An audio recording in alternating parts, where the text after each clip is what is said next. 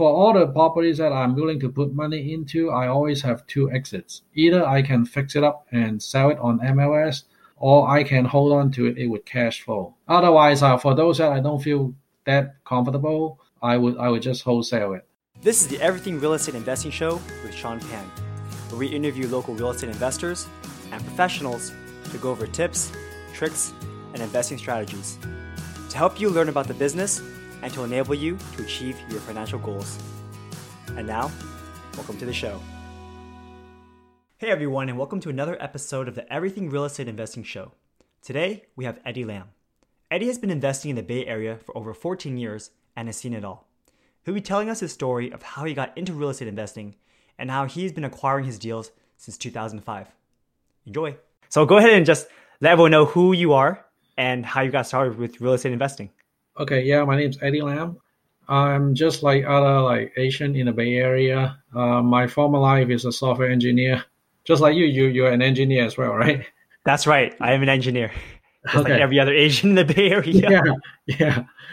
How I got started, like it's just by accident. Well, everyone read the book like Rich Dad Poor Dad, but like what what got me into buying the first piece of real estate is actually my my mom-in-law. Like when I was dating my girlfriend back then. We want to get married, and she said that no, you can't. You can't marry my daughter until unless you own some real estate. So really, so I need to buy something, but I couldn't afford a big house back then. I could only afford a uh, very dingy uh, condo in San Mateo. It, it, it was so small. Like I was so embarrassed to bring friends to my to my place like she she's the first lady who got me into real estate, and then a second lady, old lady, who got me into real estate is actually the neighbor who's living downstairs. She's the next one that who forced me to sell a property, and then I realized that wow, I, you can make so much money in real estate. That that's what what made me realize that real estate is so powerful. So so the story of the second old lady is like she's my neighbor. She lives downstairs basically she's kind of uh, annoyed by like very little noise. So she didn't like me walking in in the condo at night. Even though like, it's only around like 10 or 11 p.m she'll be annoyed by it. She'll just keep pounding the ceiling. So uh, it's getting worse and worse. Like at one point like she got so pissed and she's using the vacuum cleaner to to make noise in her ceiling. So it's noise on my ground. So then I, I, said like, well, I can't make her to move. So what about I move? So I decided to sell sell the place. And, and what happened is like um, I realized that I make a lot of money selling that place after living there for barely about like two years. I uh, bought it around like 220 and then I, I sold it around like 320 something like that. That's basically like almost like two times my uh, my annual salary, the gain. So just by living there. So I said, well, I, maybe I, I, am in the wrong industry. The, the realtor who helped me to sell the place, she didn't have a college degree. She's not engineer, and she make tons of money. After that, like I start going to the REIA, learning from here and there, and then slowly I, I like acquired the knowledge and wanted to do deals. Uh, what year was that? Uh, it's around like uh, 2003 or so when I bought the uh, first property. And then where did you buy your? I mean, your first property was a condo, right? Yeah, it's a condo in San Mateo. I think it's okay. around like 220. So then you started going to like REIAs in 2005. I don't remember exactly. Probably around that time, like um, when I started out, uh, I was doing buy and hold out of state because we cannot afford to buy in California. So like all these REIA group, like they have all these turnkey uh, rental. They package it and bring it to California and have all the engineers buy those out of state rentals. Nice. And so you moved out of your condo. Where did you end up moving after? I moved to another one. also in San Mateo? That one is in Belmont. Yeah, that one I bought it, but then I sold it at a loss because when I sold it, it's uh, around I think like early 2008 because I keep going to this REIA, and then I think you heard of a guy's name. His name is uh, Bruce Norris. Yeah, Bruce. Uh, he, he's a California market timer, and then so after like going to the seminar, like he said that like, you better sell the stuff. Back back then, 2007, 2008, and he was right. So, but I listened to him, and and I saw it. Even even if I I have to uh, sell it and take a loss. I, I did that anyway. Nice. So, uh, 2005, you started going to these REIAs and you started buying out of state properties. Where did you start buying? In Texas, Washington State, uh, Idaho, and Utah. Wow, it's a lot of different states. Yeah, don't put all your egg in one nest, right? okay. I mean, they're all turnkey anyway. So, are they the same company or is it just different turnkey providers? The first four probably the same, but then I didn't like the group. Then the last one, I just went on my own way to find a local realtor and buy it there. Nice. So, what were you looking for in those out of state properties? What they propose is like I thought that that was brilliant idea back then, but it didn't work out. what what they're saying is like you need to accumulate ten rentals, and what you need to do is you once you accumulate ten, then you never sell. What you do is like say for the first five years you accumulate all ten, and then starting the sixth year, you pick the best two performer on the sixth year on sixth year, and then you cash out refi and take the money out, and that's that's the money like that replace your annual annual salary, and then you keep doing it on the seventh year. You pick the next best two, you cash out refi, and then you just keep going and going. So it, it's based on the uh, theory that like real estate price would always go up and never go down. So if that's the case, then then it works. But in reality, that's not the case. So what happened? What happened is like first of all, like uh, it's just going too slow, and then I don't like the out-of-state rental because you have to rely on the property manager to manage your property. It, it's a key part because they could either make it change it from positive cash flow to negative cash flow overnight. It, it, it, it still happened to me like last year one of the rental the property manager retire. It used to be making money but once they replaced the new uh, property manager it, it just go downhill wow yeah because i mean i guess you have to rely on someone else if you're yeah. not there yeah you have to rely on them and they rip you off they always come up like the bad one like they always come up with uh, something that that needs to be repaired I see. Yeah, I've been so a tenant before. I, I, I never like I, when I look at the repair list, I was like, how how could this happen, right? Yeah, before it was fine. Why is it all bad now? Yeah, then uh, the money is not like growing as fast as promised. So I start looking into flipping, and um, next step is I bought from MLS in the Bay Area. And when was this? What time? Was that, that was like before somewhere between like 2005 and 2007. Oh wow! So you're flipping during the yeah, when when it was still going up, but I I caught it like almost at the end. There purchased like three three properties on MLS. I think I just barely break even on those three, but but the realtor made lots of money, so she really like us. cool. How did you even get started with flipping back then? There was, I don't think there was as many meetup groups, and there was definitely not as many online resources. So what did you guys do to learn? Yeah, there there isn't that much. There are some courses. They have those real estate investment club. I went to SJREI. There, there are some courses by some guru that's available. I purchased those on eBay. And then what happened? The market turned 2008. Yeah, the market turned and then it stopped. That was the beginning of the foreclosure.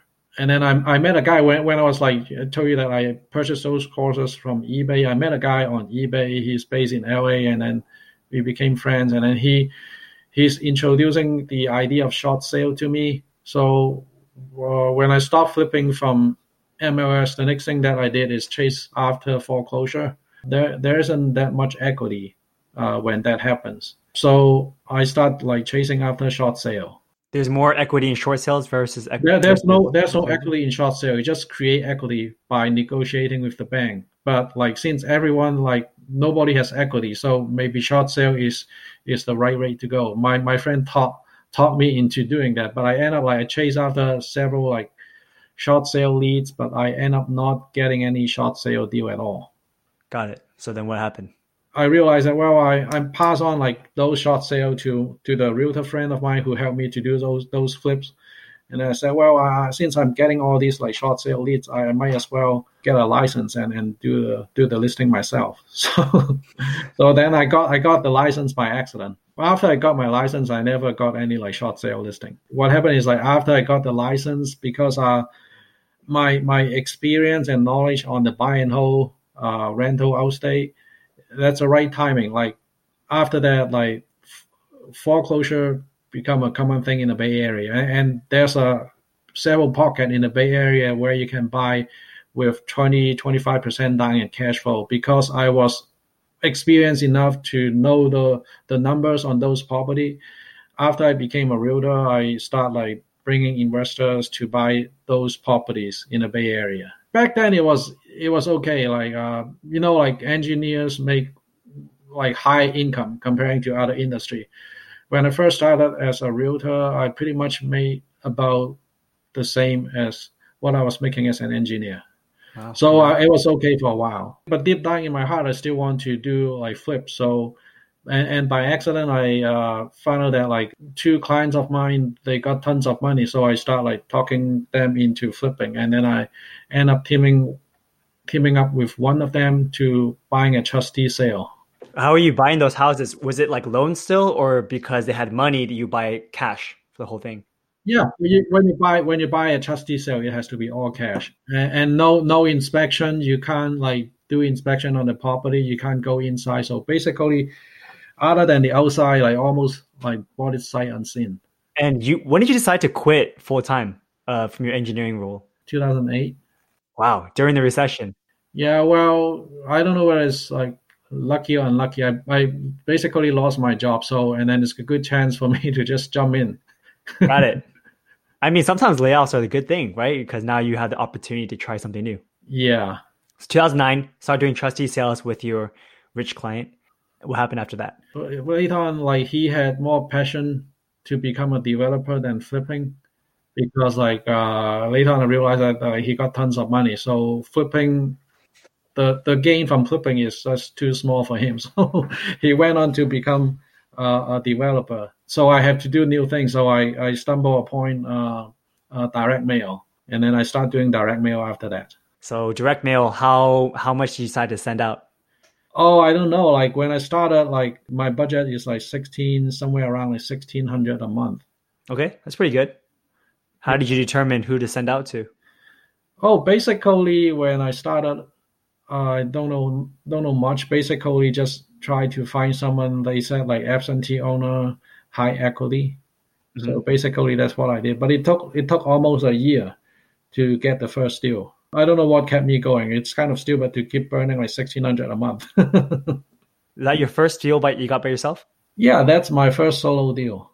And how'd that go? That one is actually a house in um, in San Leandro. Uh, it's a two bedroom, one bath. I think like around like six hundred to eight hundred square feet. Uh, it has serious foundation issue you can see the curve on the floor. Like if you put a, a marble in the middle of it, it would roll either way. It's uh, owned by uh, out of state person, so absentee owner. Uh, what happened is he inherited the property from his thing like grandfather, and his grandfather rented it to a friend of his.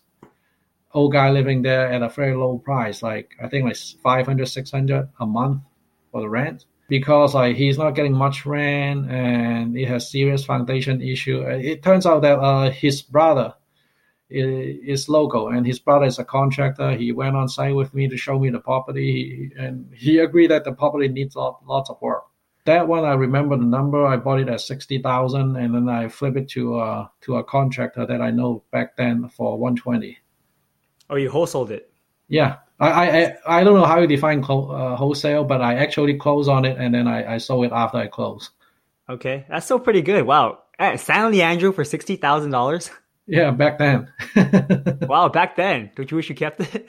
No, I well, I need the money to to do the business, so I couldn't.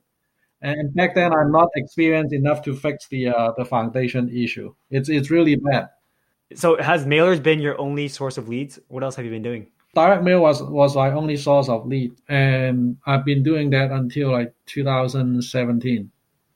Wow, and still at only 1600 a month, or did you wrap it up? Yeah, I bumped it up a lot. In 2017, I was up about like 10,000 a month. Whoa. Yeah, that's a lot of money, and and and somehow it it stopped working for me. I, I felt like I was a newbie uh, again because I was going through almost a year without getting any deal at all, just like when I started. So basically, 2016 to 2017, you would send out 10,000 a month and get nothing. Second half of 2017 to uh, 2018. Well, honestly, it's a blessing in disguise because that's when the property shot up like crazy. And then mid 2018, that's when it peaked, and then now it's still on its decline. Yeah, well, well, after six months, I tuned down. I couldn't keep burning cash like ten thousand a month and not getting any income at all. yeah, I mean, is that your main source of income right now, flipping homes, or do you have other things going on? I accumulate some rentals. Basically, the the rental is is good enough, but then I still like need to do some flip and and go to the next level. So. Yeah, that's true. So then, at your peak, like, how many projects were you doing? I rarely go more than two projects at the same time. In the Bay Area, uh, you don't need that many deals to like make a lot of money. yeah, that's true. How did you find the contractors to work with? I think a lot of people are having that problem right now. I knew the contractor like when I was uh, buying a trustee sale. My partner like uh, got some referral and and then uh, we've been using that contractor uh, since then. But then he retired a couple years back, so I'm now working with um, his apprentice, so the contractor's second generation. nice, that's pretty cool. How do you like analyze your deals now? What do you use to determine and say, I want this one versus let me I'll pass on this one? If I want to take on a project, it better to be like more than a hundred thousand that that I can make when I'm done with it. And also it depends on how much money that I need to put in. So say say for example, if I can buy something around like 300, 400,000 and I can get the uh, repair done around like 50, 60,000. So I'm in about like 350 or 450 and if I can come out making at least 100 grand, I'm fine with it. But anything less than that, I might as well just wholesale it. 350 for purchase price? That seems very low. Where are you buying a property for 350? it depends on on East Bay. I, I could do it. Uh, there's another one in San Jose that I bought it last year. I paid like two hundred for it. So really? there's still deals that you can buy at that price range, but most of the time it's like like you need to go up to at least like half million to buy a deal. Uh, at least, I mean, most of the deals that my friends and I have been looking at is like a million plus. Okay. Yeah. So I mean, are you still buying them with cash, or do you have hard money involved? yeah, I always use my own money to to close. That's why I it's it's I didn't go to the million dollar level, but I would start I would start considering that because like the deals are getting expensive. And well, at least the good thing is at least with uh, your style, you're able to buy it and not have to worry about selling it when you don't want to, right? Because you're buying cash, you can hold on to it for whatever, however long you want. Yeah, for for whatever for all the properties that I'm willing to put money into, I always have two exits. Either I can fix it up and sell it on MLS, or I can hold on to it, it with cash flow. So I always have make sure that I have two exits before I put my own money in. Otherwise, uh, for those that I don't feel that comfortable, I would I would just wholesale it. Yeah, that's really smart. So I guess you're not buying properties in like Sunnyvale or Palo Alto? Uh, You're focusing more on East Bay Sunnyvale, but and not like recent. Maybe East San Jose. Throughout my career, I bought one in San Francisco County and one in San Mateo County. All the others are like South Bay and East Bay. Yeah, I mean that's pretty crazy that you could still make a hundred thousand dollar spread from uh, you know three fifty k property. That was like a few years back. That one, like I think my profit was around like one fifty on that one. Wow, congratulations. Thank you. Can you talk about how you're even finding properties for 200 grand in San Jose? That, that seems very, uh, that's pretty rare. It, it's just by accident. Like I, I like, I like that number 200,000. Let me see. I think I bought like four properties around that price range, 200,000. I could buy that with cash too. no, but, but, no, I, I have a theory behind that. Like I bought this from old people. Maybe back then at the time, like 200 grand seems to be a good number for the property that they purchased, and they want to sell at that price. I don't know. That's just a theory. That's crazy. So, well, tell me the story. How you get that? It's through direct mail. It's it's the the one that I sent out like a lot of direct mail for almost a year before I got that one. It's actually an abandoned property. The guy that I bought it from, I've been sending him direct mail since 2015 but he never contacted me. He never called me. Nothing. Nothing happened. and, and this time like uh, he called me up, and later on what I found out is uh, he got a stroke the year before. The stroke affect his vision, so the doctor asked him, "Hey, you can no longer drive because it's dangerous for you to drive." So basically, he has to sell his car. Uh, he has he, he's like basically just walking distance. That's his area that he can go to. The property is, is in San Jose, so obviously he, he cannot go there and he cannot drive. So he, he cannot have someone to fix the property for him because he can he cannot uh, monitor the work. So he called me up. It's a family home, but then he moved away for more than ten years. It's been uh, vandalized by some people, some some homeless people. He couldn't uh, keep up with the property, so he did, decided to sell sell me the property. And then, how much work did it need to be complete? Basically everything. I can I can send you the pictures. It's so ugly that like basically, uh, new kitchen, new bath, new windows, new roof, new new electrical system. Basically everything. How much that cost? cost me roughly like sixty five thousand. That seems pretty cheap. because you need to know the right contractor. That's pretty good. Congratulations for knowing the right contractor. okay, and then I guess you turn it around. Are you going to hold on to that one? did you sell it? If I had enough cash, I I might hold on to it, but like uh, I need cash to just continue to run the marketing, so I sold that one. Did it do okay? Yeah, very okay. yeah. Well, yeah, I sold it at seven twenty. Wow. So you put you bought for 200, you put in 65 and you sold for 720. Yeah. Congratulations. Thank you. That's amazing. Did you work with that with somebody else or was that all just you and your team? Yeah, it's just just myself, yeah.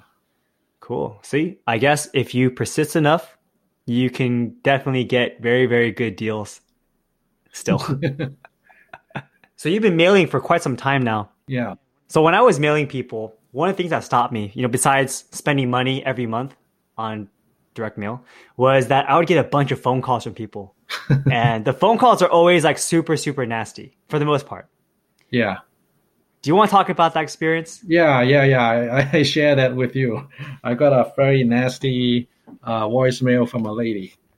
All right. We'll put that in right here. Um, stop sending your communist propaganda about uh, cash uh, we don't want your your your bad money, your corrupt money, your communist Chinese money. Go go back to China where there's communism. We we we don't want you destroying our freedoms here, polluting this country with your communist agenda. All right, now we're back.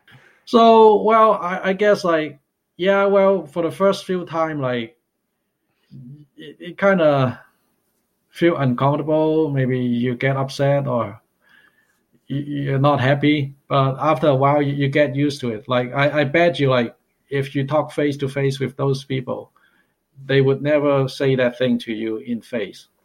I'm pretty never. sure about it. Yeah, it just happened that like they're not talking to a human. They don't know you, and they know that like they can say whatever they want, nasty stuff. But then at the end of the day, if that's what you need to deal with to make lots of money, I'm fine with it it's a small sacrifice to pay. Yeah. Do you track your metrics to see how effective your mailing campaign is? I still do, yeah. But like, um, haven't done any direct mail uh, this year because like it's not working well. So I'm trying to develop other source to get me leads. So yeah, what what kind of stuff are you doing now? I've been uh, having a person. Well, I, I actually outsourced that to a company to do cold calling for me. So basically, in, instead of me cold calling people, uh, a company would they would hire VA overseas and do cold calling for you, and and they manage that VA. How's that working out? I've heard about that service before, and I wasn't sure if it was worth it. Yeah, it, it's not working very well. They they claim that like before I sign up, they promised me the world. They said you can you can get like four or five leads a day, but that's not the case. Yeah, of course. I mean, cold calling is very difficult. You know. Yeah, yeah. I, I know a guy like he, but that's that's the only thing that he does. He his, his market is in Sacramento. See, that's not here though. Yeah. Sacramento is is different. Yeah, like um, I know it, the price range is different, but but I'm always like wondering. Like I know there are some real estate agents. The only thing that they do is cold calling, and they they make a lot of money. So I, I think like it works. Maybe like it depends on the person. Yeah. Oh, so are you cold calling to represent them as an agent, or are you cold calling no, to like buy their house? Trying to find deal, but I'm saying like it's almost the same thing. Like real estate agent and, and us. The only difference is like we buy versus we, we help them to list on the market. So if, if a real estate agent can do cold calling and get listing, I think we should be able to do cold calling and, and get a deal. Maybe. And the way I see it though, it feels like real estate agents are a little bit more respected than buyers because when they see us want to buy your house off market, they think of us as like elite. No way, or like, no way. I don't think like people respect no? real estate agent at all. I, I was. Well, I mean, why not?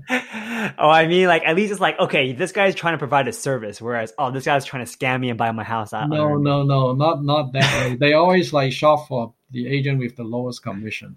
That that's the truth. So you don't do that anymore, right? Like you're focused only on pretty much investing once in a while I do get a listing, but that's not the main source of my income. So what do you do? Like, what does your day to day look like?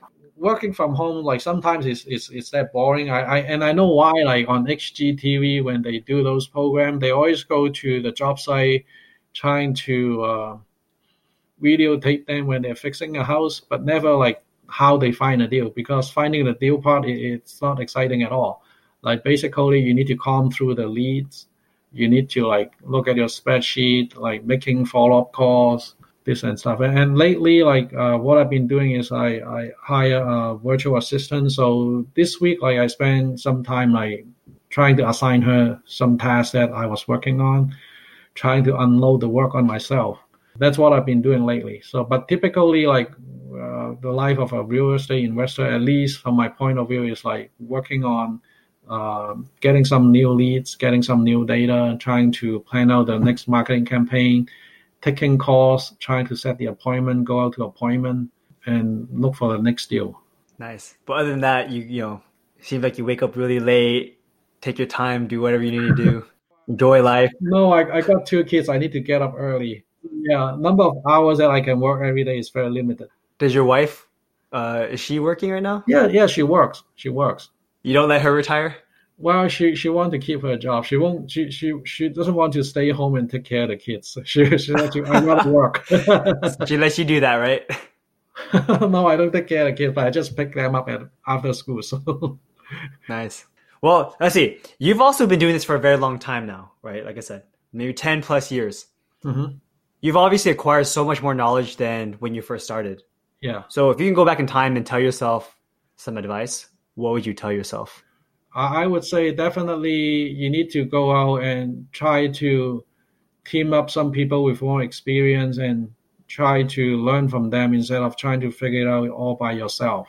Because that's all I've seen that like many people they go from nothing to become very successful in a very short period of time because of doing because they do that. But I'm not at doing that. I'm not good at like networking, trying to be friend with people. That's something that that everyone needs to to learn. That's some really good advice. Yeah. Is there somebody in particular that you wish that you would have like talked to back then? And I would say he he already like uh, become very big the way I knew him is through his seminar. So you know, like when people start talking in front of like hundreds of people, they are very they are already very successful, mm-hmm. and like back then I, I knew nothing. It's very hard for someone who is like a, almost like a guru to team up with someone who knows nothing. So I would say maybe like next best thing is try to find someone who doesn't want to be uh, very famous who is not a guru, but then like maybe got a little bit more experience than you do, and willing to like share the information with you. That would help you to go to the next level very quickly. And nowadays, like there are so many like mastermind group, uh, networking event that you can go to. Uh, that would definitely help you to propel your business to the next level very quickly. If you're a brand new investor and you have no experience, you don't probably don't have the money, you have nothing really going on for you. What would you say to you know entice this more experienced investor to allow you to work with them? Well, I would say best thing is to find a deal and then maybe you team up with them and, and you give them a share of the deal and and they would teach you how to finish the deal. And and if you're good, then they like you. They team up with you on more deals in the future. But like That's it's always hard to find the first deal. So if you have no money at the beginning, like you can't do direct mail, may, maybe driving for dollar would be would be a good way to uh, to generate leads. I, I haven't done that intensively, but like throughout my career, I purchased at least one property uh, from uh, driving for dollar, and I know that like uh, some people, uh, driving for dollar is their main source of lead. Car like you can ride a bike or you can jog around the neighborhood and find out like abandoned properties. You know, I saw this one property near my house, and it's a duplex, and the weeds are up to like my height, so six feet tall. And I Really? thought, man, this is gonna be perfect. And I, I tracked this guy down. You know, I looked him up, found his name on title, and found his phone number through you know public research. I called him. He's alive, and he's like, "Nah, I'm trying to remodel the place." Like, Damn it! Yeah, it, it happened to me more than once. Like somehow, like Bay Area property owners, I I think they are different type of people because uh, uh, there are at least like two two properties that I, that I remember. I can show you the pictures. It's completely abandoned, boarded up.